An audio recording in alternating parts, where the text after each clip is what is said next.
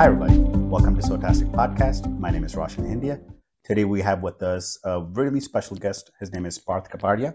He is the CEO and founder of Quitly, an incredible app that's based on addiction and how to quit addiction. Then he's also the co-founder of Global Petals. He's been an entrepreneur in residence at Exelon, and he's run several businesses. So today we're excited to have him and ask him a lot of questions about how to get started in business and just some tips and advice that he has for our listeners. So, welcome, Parth. How are you? I'm doing well. Thank you so much for having me. Thank you. And you know what? I'm actually looking forward to talking with you because you've had success with some amazing apps that you and your partner have created. And so I'm just excited to hear more about the story, the background, and a little bit about that. But before we get into any of that, why don't we do this? Can we learn a little bit more about you, your family life, your professional life, just a little bit about your background? Yeah, absolutely. Like you, uh, my parents migrated from India in the mid 80s. And my dad had degrees in India, but ended up in the US because his elder sister was here.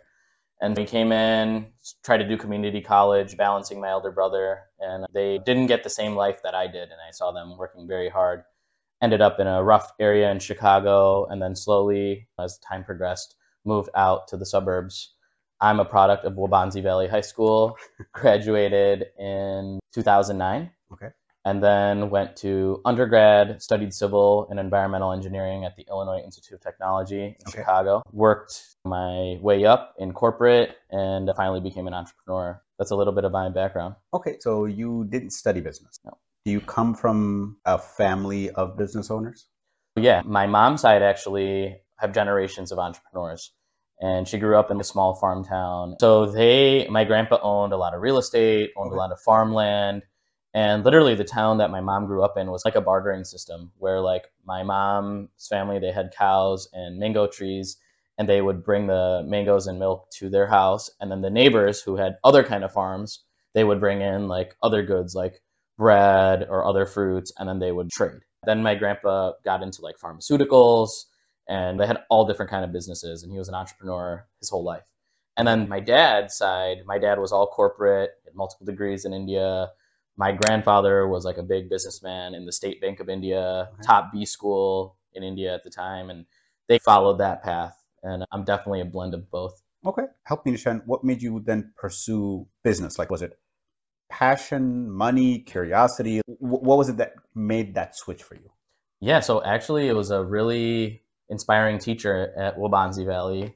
My finance teacher, Miss Hish, she was like really big in my life at the time and taught me and like a couple of us close friends and we're still friends today and mm-hmm. invested in Apple stock as a project in my finance class at Waubonsie. And so you had the option to do virtual or real. And I guess at the time, like I didn't make the basketball team, even though I like basketball. I played volleyball in Waubonsie my freshman year. Okay. But then that was competitiveness to me, okay. is was business and being financially successful. Okay. And I definitely saw how hard my parents worked and used that as my backbone. But really, me and a couple friends got into stocks. Mm. And I'm saying like, oh, I made 200 bucks this week, and my friend would be like, haha, I made 500. We're all investing in different companies, okay. not with like crazy amounts of money or anything like that, but it became a small competition. And one of the person I started with early on in high school, when we were in college, he actually ended up in Champaign and I was in Chicago.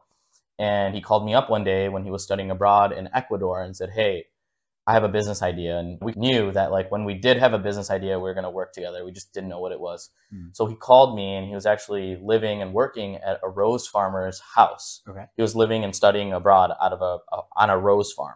Okay. And he said, I want to bring his roses to America. Okay. And I said, oh, wow, let's do it. We started a company called Global Petals. Okay. And then ended up down living. I myself then went to Quito, Ecuador.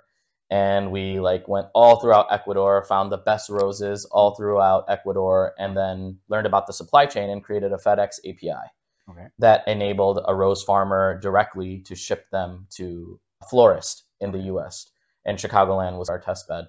And so we cut out people in the middle of the supply chain, like wholesalers and big buyers that would buy them in bulk. And then our play was that, hey, you buy it directly from the source, they're going to be fresher and higher quality when a florist is making a bouquet for like a wedding or something. Okay. Ran with that, did that all throughout as a side hustle. Wow. And the business still exists today. My co founder, he makes a lot more money than I do, but I definitely I'm sitting on a board of that company and get to make some key decisions. Wow.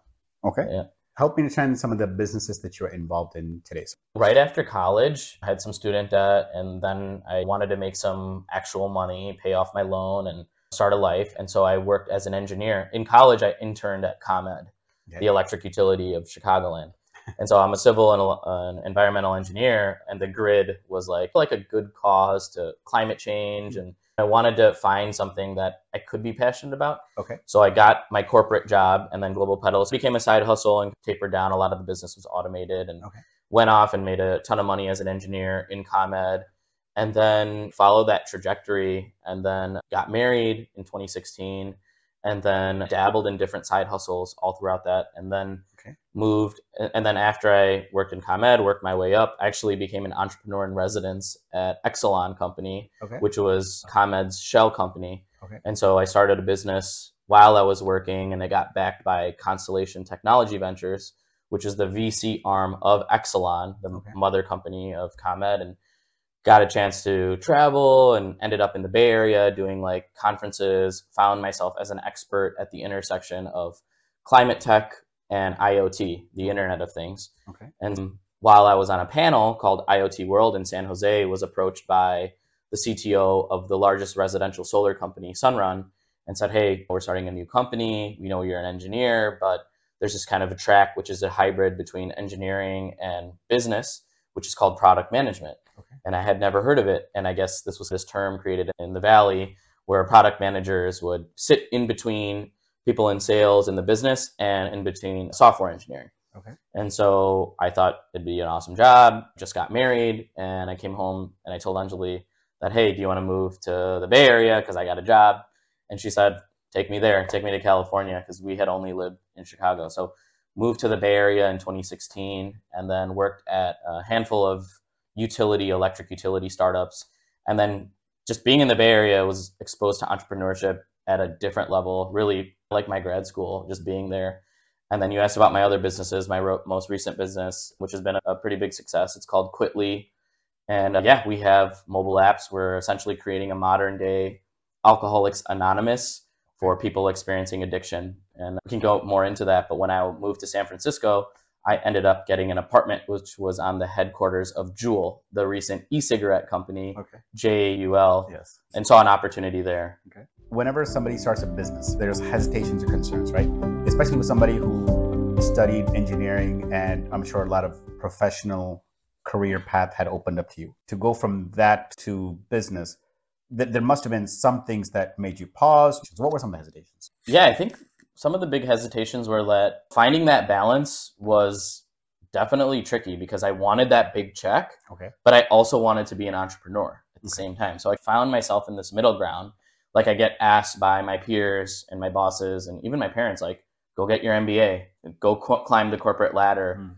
Could have definitely done that, but instead of staying in one company and climbing the ladder, LinkedIn is a pretty big resource. I would get we all get hit up by recruiters all the time. Mm. And I was when I moved to the Bay Area, work in a company 2 years, find the next big promotion, get that 40, 50, 60k salary bump, Mm. go to the next company. So I did that every 2 years up until the previous company I was working at, worked my way up to the director level or the head of technical product management at a Silicon Valley software startup in clean energy. And that's like my biggest hesitation is you get a lot of money, but then how passionate are you about working for someone else? But then how do you still maintain that that visibility in the company that you care and you're working towards it, but really deep down in your heart, you know what you're You really passionate about. thing. You want to build your own thing. You want to build your own thing because that's what keeps you going. With it's a blend of spirituality and and we can get into entrepreneurship later. a lot of entrepreneurs struggle between planning everything before starting. Versus hey i'm gonna quit what i'm doing full time i'm gonna just start my business and figure it out as you go along what's your recommendation there So like I always wanted to just quit and work on it. Like I would have some frustration or something boil up, like someone in work would rub me the wrong way, Mm. an employee or a bad boss, and inside like I would just be like this is ready to go. This is it. it. right But somehow I just maintain my focus and I think the core was that just balancing that balanced life, making sure you eat healthy, Mm. making sure you work on like life goals or some sort of religious or spirituality and just maintaining that daily routine got me through the times of I hate what I'm doing right now. I just got to power through and be an entrepreneur. But if I were to just drop everything and do it, that balance would be out the window because then you're on the hook to pay your bills, support your family, pay for your house or apartment or whatever, your all your utilities, put yourself in a hole. So I just took the slow grind. It took me 10 years of working in corporate and doing a side hustle at the same time, various side hustles to finally have the balance. Like now I have two little kids, got a house, married, everything's like kind of in order. And I finally made the leap where it all made sense. Like, all right, now I get to do what I truly want to do full time. And no one can tell me you should be coming to work or you should work on this project. It rub me the wrong way. Okay, if I can ask you to reflect back a little bit, going the path that you did, where you were doing parallel, right? Parallel work, yeah. job, and parallel business. Were you finding yourself stretched thin but when it comes to like energy, time with family, or trying to just take care of because you mentioned eating healthy is good you know having a balance spiritually is good that, that's good great honestly like just going back to being that balance if you're like naturally balanced mm-hmm. you're gonna find time e- even though like i had a job had a family had a side hustle wanted to do my exercise diet routine i still at the end of the day dictated when i woke up in the morning and when i slept mm-hmm. and for some reason it just worked out. Like a lot of times I would have extra time. Mm-hmm. Like I could explore hobbies, hang out with my friends, play basketball, other recreational activities, have a drink or whatever it is. You just like inherently find it. Not all days are like that, and not all days I find myself bored. But every time I did find myself bored, I would be grateful for it. Be like, wow, like I got the time. What do I want to do? I want to do whatever I want to do. So it's just natural. Like you got to be born with it, and you got to be born to just know what you want and just become a well-rounded person if you know you want to find yourself with extra time okay if you had to go back and do it all over again would you think instead of doing parallelly both the job and the business. If you had said cold turkey i'm gonna quit job and just start business you mentioned it took you a little bit of time to get success in business. Do you think that would have sped up or do you think you would have still had different sets of challenges? Yeah i think you got it. I think it definitely would have sped up. Like i know i have some friends born and raised in chicagoland area moved to silicon valley quit didn't even have a degree in college but raised multi-million dollars for their startup. They got a lot of financially successful but then they have other challenges they might be in their mid 30s don't have a solid relationship or love or a mm-hmm. partner and they struggle in other areas versus me, like I've been with the same, I've been with Anjali now since yeah 2006 we met. Wow. So I just focused on having those areas of my life more solidified versus I getting to do the business side. And I think it's yeah, it's totally a balance. There's no one right way to do it. You got to just I guess pick your top priorities. If your higher priority is business versus love, go do that first. But if mm-hmm. your priority is love versus business, then hopefully at the end you get to do it all either way. Wow. I find that in a lot of cases, business is it's not all rosy, right? You do have some struggles, and challenges that you have to overcome, especially when you start up. Help me understand some of the struggles and challenges with Global Petals aspect or even with the addiction app. I think some of the starting challenges were just knowing what you were passionate about. One of the things that I, when I approach entrepreneurship, like when I did Global Petals, it was something that I got pulled into. Hmm. And when I started Quitly, it was something that I experienced myself and I think when you're when you have a problem yourself and you approach business and developing a solution for it, mm. some of the challenges just wash away. Like you're just so passionate about it, you sleep thinking about it, you wake up thinking about it, and you just mitigate a lot of the challenges. When I when I moved to San Francisco and I lived on Juul's campus, I was living like all my apartment mates. Like I would open my door and see like a big cloud of smoke, and all early stage engineers at Juul. And so these are like the first friends I met. I got addicted to that thing. Oh, wow. And so when I started Quit Vaping app, it was a tool that I built for myself. Mm. My partner was addicted, I was addicted, and there was no app out there because that's like how we're wired. Mm. And so I think some of the struggles were validating the concept. Do other people like have issues with this as well? And then painting a picture of your vision, like that's vision is less challenging.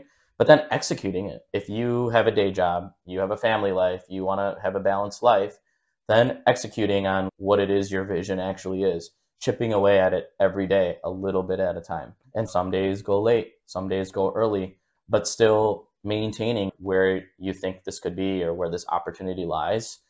That I think is just like a daily grind in its own. But if you're passionate about it and you eat, breathe, sleep it, becomes like second nature. You're not thinking about, oh, I didn't sleep last night or didn't eat well or I didn't get my workout. You're just focused on that. What about any challenges of starting up a business with a partner versus by yourself? Because when you're by yourself, you don't have to really talk about conflicts with anybody, maybe differences of vision, maybe differences of decision. When you start with a partner, some of those play out, and obviously it worked out in the best possible way, it sounds like. But help me understand some of those starting challenges. Yeah, there's definitely some, there's definitely challenges. I think creating business in the Valley always worked in a just a cookie cutter way. You need one business person and you need one technical person. And if you talk to any startup accelerator, any venture capitalist, any big angel investor, you're going to need two founders. They want all the initial work to be done by at least two people. And then no more than three, four, you're stretching it. Mm. But sole founders end up not being good at everything. They have to contract things out. They have to figure out ways to fill voids. They have to find someone, maybe recruit someone that's just as passionate. But if you can find, if you can fill the voids and be with someone who's as passionate about the problem you're solving, mm. you're just leagues ahead of anyone else, any sole founder. Because yeah, one sole founder can't do it all. Mm. And it costs money to contract things out. So if you can fill the business aspect, your co-founder can fill a technical or marketing or whatever the expertise is to launch the product or idea. If you can do all that in-house in a small knit team, you can accomplish a lot in a short amount of time. Wow. We talk about struggles and challenges. Help me understand some of the accomplishments and successes with uh, Quitly, with Global some things that you've had the pleasure to experience. Yeah, so even uh, the one one in between when I was an entrepreneur in, in residence at Exelon, mm. I was one of the big highlights was when they put me up in the Baltimore Harbor at the Four Seasons Hotel, and so I was I don't know like 20 years old, mm. 21, and I was on this fast track to becoming an executive in a big company, as well as like a new term entrepreneur in residence at the company. And they put me in a fancy hotel, and the floors are heated, and there's a TV in the mirror. And I looked at myself and said, "This is an entrepreneurship. This is entrepreneurship." and I feel like I'm young enough to see this now, but then come back to it as a real entrepreneur. Okay. And so I just kept that in the back of my mind and some of the successes that I saw early on in Global Petals. Got to do a lot of traveling into South America and then see a lot of home-based florists come up even in the US like disrupt the traditional model and being the fuel to their fire and seeing a lot of other people successful that was really big there. And then in Quitly, we launched our flagship app Quit Vaping in October of 2019. And over the course of the last three and a half, four years, we're able to scale to a pretty large number in monthly recurring revenue, and we're at a million users on the app. Wow. And so we just got to hit a lot of milestones, got to help a lot of people, and I think that was the biggest thing is when you see other people succeed and then they thank you for helping them succeed. That's a natural high in its own. Like no money can compare to how good that feels. You just chase that feeling okay. of helping someone and then getting that high of helping someone and then just wanting it more and more. Okay. The money is just a side effect of you helping people become better or helping them in their business or their lives in one way or shape or form. Okay. And you know what? I hear you. There's definitely passion that drives you. In a lot of business owners' cases, that's what helped them start the business in the first place. That's what's going to take them through struggles and challenges and things like that. The other side of it, which is the day to day business aspects and monthly goals and whatnot. So a business has profits and losses, revenue you mentioned, debt management, investing. How did you become financially literate as a business? Goes back to my education. When I told you that I started investing in stocks in high school, mm. it's like a cash register, right? You put money in, you take money out, mm. you see what your profit or loss is at the end of some sort of cadence, whether that be a week or two or three or four. Mm and then you get to tell someone about it at the time it was my parents to be like hey i made a couple hundred bucks they're like wow great job and even before that, like I, I worked like since like I was in eighth grade. I used to ride my bike to the Culver's. After that, I worked in the mall. I worked my way up to working in TCF Bank. This was all in high school, Hmm. and then in doing the stocks and stuff. And so, two things: I think you're born with it, like if you're interested, and then another thing is, do you find it as like a competitive release? Like everyone inherently likes competition, and you like being good at something. And for someone, it could be sports. For someone else, it could be art. Mm. For someone, it could be spirituality in its own. If you work your way up that track, but for me, yeah, it was business. Like I, I wasn't competing with. Maybe I was competing with my peers back in high school, Mm. but at some point, like you just start competing with yourself to say this is how much I made this month, and I'm going to compete my, with myself to say how much I made the next month, and then yeah, it just becomes a competitive cycle. Okay. Pick up books, put down books. It just depends on what your brain needs at the time. And so if you're in need, I remember when I was working a day job, like struggling to get up, the thing I needed was motivation, like self help, like at that time. I would pick up, roll out of bed, and read Tony Robbins, and then just get fired up. Like, just try to get yourself fired up. And then would make my way through the day, and then had a question about, let's just say, like some sort of coding language, like that I needed basics on, either within my day job or in even entrepreneurship. I'll go on YouTube or Khan Academy, find something, Google it, Stack Overflow. Hmm. I learn how to write like a Python script or something like that, something simple. So it just totally depends on what you need at that time and place, Okay. and the ability to know that anything you need to know is right at your fingertips because of tools like Google. And now with AI being on the prevalent- Yeah. the yeah the revolution that we're under at this moment it's i'm being suggested what i need to know in order to enhance my life versus me going ahead and and the reverse it's a very interesting time that we're living in now I agree. I agree. How have people like your teacher or other business experts played sort of a mentor role in your life?